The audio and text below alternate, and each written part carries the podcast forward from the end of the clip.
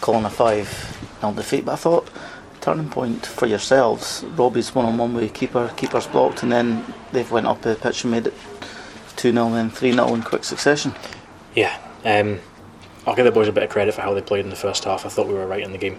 I thought we had a, a 10 15 minute spell in the first half where we just contained them and just kind of got felt ourselves into the game.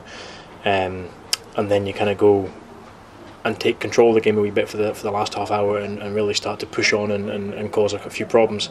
Didn't create enough clear cut opportunities, but we still caused problems for them. And, we, and it was a really good game in the first half. I thought two two teams going at it. Um, so you come in half time and you try and stay positive, make sure the boys are, are aware of what they're doing right and where we're getting the joy and make sure we carry on doing it. Um, take Robbie's one on one out of it. You, you, can't defend like we did in the second yeah. half and, and, and expect to get anything out of a game. Whether the second goal goal's offside or not, I don't know. The lads are saying it is, but half of them are saying it isn't, so I'm not too sure. But the, the guys waltzed across the 18 yard box and fluffed a shot, and they're the first to react. And then I can you can physically see the life fall out of the lads and the fight was gone, the aggression was gone, the intensity was gone, the plugging gaps it went, um, and I don't accept that. I don't accept that. Um, I've been really positive with the players since, we, since we've been coming. Um, the, the, fight back from, from being 3 1 down last week and being unlucky not to win the game. Had a good week's training, but that second half performance, I can't accept it. Can't accept it, and the players can't accept it. And I hope next week they turn up ready to fight because we can't do that again. I know your um, build up's not helped either when you've lost Angus in the warm up and then you've lost Andy after six minutes to injury. Yeah, stuff like that is um, it's there to test you, isn't it? And you see how you react to it, the players on the bench, how, how ready they are to come on and play. Um, I don't think Brody had a bad first half at all considering he got chucked into it. It was a thankless task up there, um, but doesn't help your preparations. But we've got good enough players in the team where when Angus Grant comes out, we've still got people like Brody Allen to come in and, and cause problems. Um, Andy Hunter felt something right at the end of the warm up, so we gave him five minutes to see if he could run it off. But it just, yeah, it doesn't help matters. But we've got a squad for a reason, and you use that squad. Um, yeah, nothing else to really add on it. We, have got a good squad of good players to go and win games, and regardless of who you're playing, I think we're good enough to beat teams like this. But it wasn't. It wasn't a good enough performance in the day.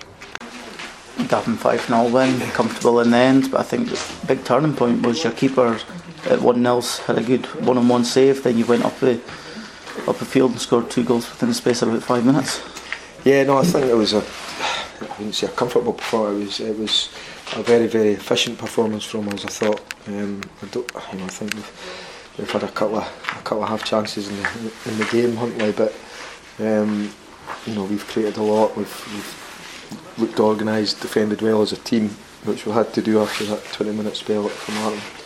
Um, and yeah, and I thought we, in possession, we controlled the game, created a lot of good chances, kept things a lot more simple, um, and showed what they can do to do that. And if you give Grady that chance, he'll take it, and three very well taken goals. Yeah, but more importantly to me, his all-round game was better today.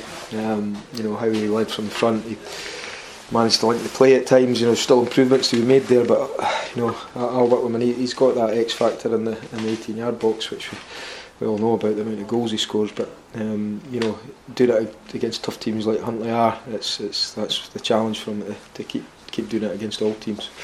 And Sean Hastie, two games in now, and a two goals. return for him. Yeah, yeah, and he's got a terrific attitude, the boy. I think he's got a, a good future ahead of him. Um, he's not not scared of the physical part of, of football, and and, and um, yeah, so delighted for him coming off the bench and, getting a goal again.